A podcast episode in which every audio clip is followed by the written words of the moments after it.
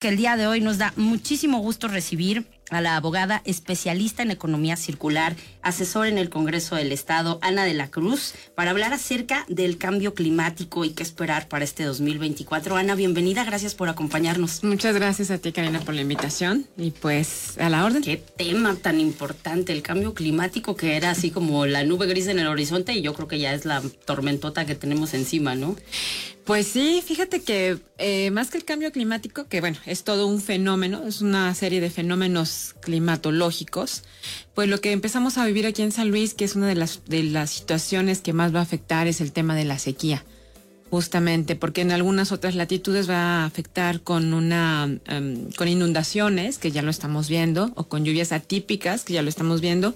La semana pasada, no sé si lo recuerdas, en Tijuana vivieron unas lluvias atípicas que están al, está al norte de nuestro país.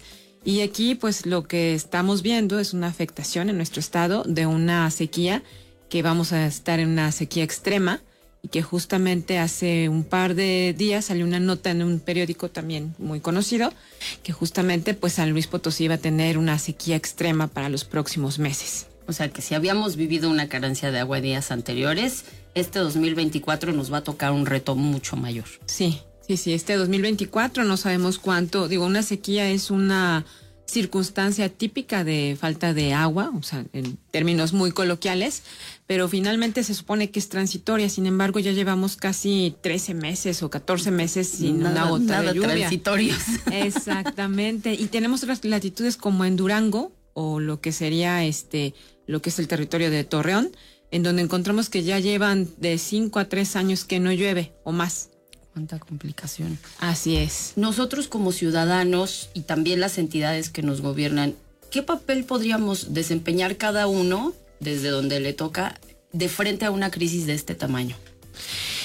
Pues mira, el, aquí el punto de la sequía y el cambio climático, sobre todo la afectación que va a tener en nuestro estado, primero pues empieza con un tema de conciencia, ¿no? Un tema de conciencia de cómo me afecta y sobre todo que el agua es un recurso vital para la vida. O sea, definitivamente nosotros tenemos que estar muy plantados en, en qué, qué es lo que significa el agua. Eso es a partir de una de esa conciencia que hemos afectado a través de nuestras actividades humanas, hemos afectado lo que es el ciclo natural del agua, porque hay que recordar que empezaban las lluvias en marzo, abril, teníamos lluvias, luego se paraba y luego ya seguía la lluvia. Si tú me preguntas qué, este, cuáles son las acciones que tenemos que hacer desde la autoridad y la ciudadanía, pues primero es la concientización de lo que significa el agua, o sea, el valor que tiene el agua para la vida. Eh, posteriormente, bueno, pues sí tendremos que tener, tanto del lado del gobierno, que tendrá que crear políticas de adaptabilidad y resiliencia, ¿qué es esto? Pues el cambio climático ya lo tenemos, ya es una realidad. Está, o sea, en no, nuestro día a día. Sí, no, ya, eh, o sea, la, la no actividad, es negociable. No, no es negociable porque la actividad humana ha venido afectando justamente lo que es el ciclo natural del agua. Entonces eso ha afectado, pues, eh, o sea, todo tiene hasta implicaciones económicas, ¿no? Esta parte que, que pues te lo explicaré en unos segundos, pues finalmente no hay lluvias, la afectación económica se traduce en la cuestión agrícola, este, hay un encarecimiento de los alimentos, que ya lo estamos viendo, y pues al final del día empezamos a perder biodiversidad. Esa es una de las partes en las que el gobierno tiene que poner mucha atención, porque pues todo tiene una función en esta, en este universo, en este claro, planeta. Conectados. Exactamente. ¿Y qué podemos hacer los ciudadanos? Pues los ciudadanos en este caso, que es tan importante nuestra participación como colectivo y como comunidad, pues prácticamente yo te diría pues las frases típicas, ¿no? Eh, el, el ahorro del agua en la regadera, el reuso de del agua gris dentro de las casas, que es muy importante, lo que es el agua de la lavadora. Yo lo he venido comentando en diferentes espacios, el agua de la lavadora, el agua de los, de los mismos trastes que no estamos acostumbrados. Yo apostaría ahora, y es muy difícil que aceptemos esa realidad, pero apostaría por lo que son los baños secos, que básicamente es una letrina moderna, pero pues es un baño seco, que tendríamos que empezar a tener ese cambio de, de conciencia. ¿Por qué? Porque finalmente nosotros como, vamos a hablar del usuario doméstico, sí, uh-huh, que es, es, es su mayoría. Tenemos diferentes tipos de usuarios, pero lo que, a lo que no queremos llegar es que existan políticas restrictivas del recurso eh, del vital.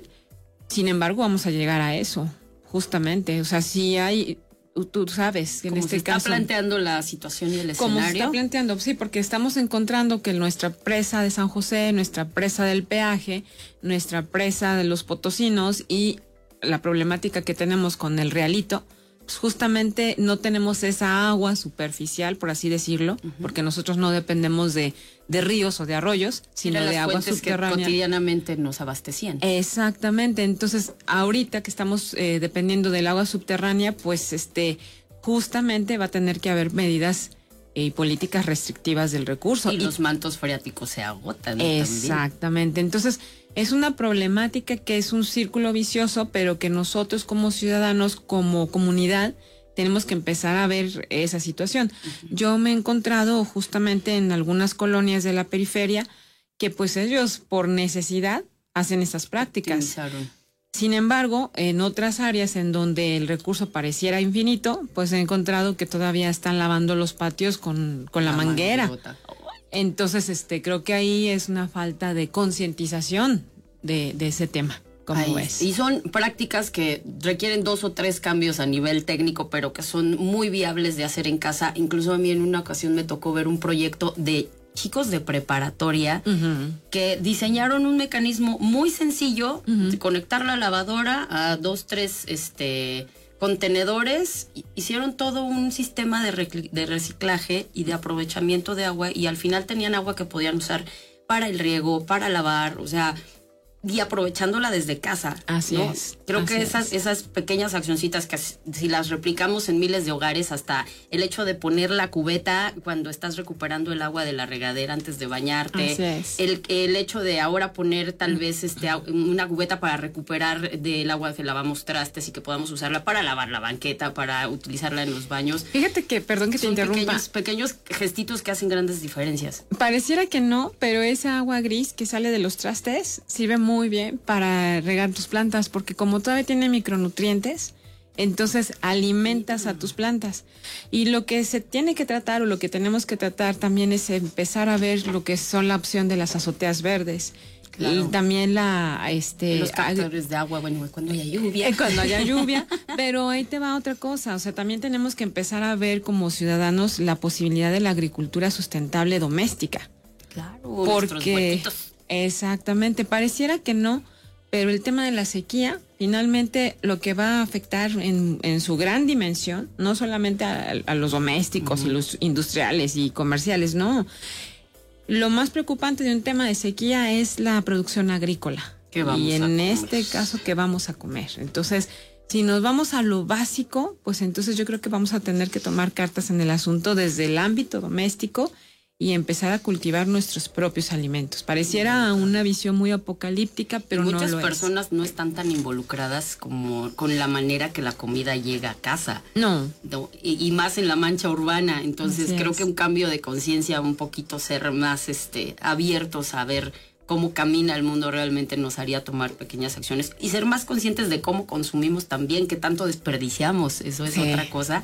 Y yo creo que poniendo un poquito de atención en eso, ese poquito se convierte en mucho cuando hablamos de una población de más de dos millones de habitantes, ¿no? Aquí en San Luis y mundialmente que se espera que seamos ocho mil millones de, de habitantes y que justamente no nos va a dar, los recursos naturales no nos van a dar para alimentar toda esa población. O sea, imagínate. Ya nuestro reloj está sobre, en sobretiempo en, en, la, en agotar los recursos. Ana, qué gusto platicar contigo. Muchas y esperemos gracias, que quien nos está escuchando encuentre una acción que pueda implementar en casa. De, ah, bueno, hoy ponemos cubeta en la regadera, hoy aprovechamos este el agua de la lavadora y que se conviertan en nuestros nuevos hábitos. De claro, hoy separamos también nuestros, nuestros desechos, tanto los orgánicos como los inorgánicos, porque estamos acostumbrados compostar. a... Exactamente. Entonces, creo que son pequeñas, grandes acciones que van a retribuir no solamente al Estado, sino al planeta, que es lo que queremos, ¿no? Es nuestra única casa y finalmente yo creo que todas tenemos hijos, nietos y pues también tenemos que pensar en ellos, no solamente en nosotros, en nuestra visión egoica de... de yo nada más. Exacto, porque los tiempos que nosotros vivimos muy difícilmente los vivirán las generaciones que vienen sí. y hay que cuidar lo que, lo que hay aún.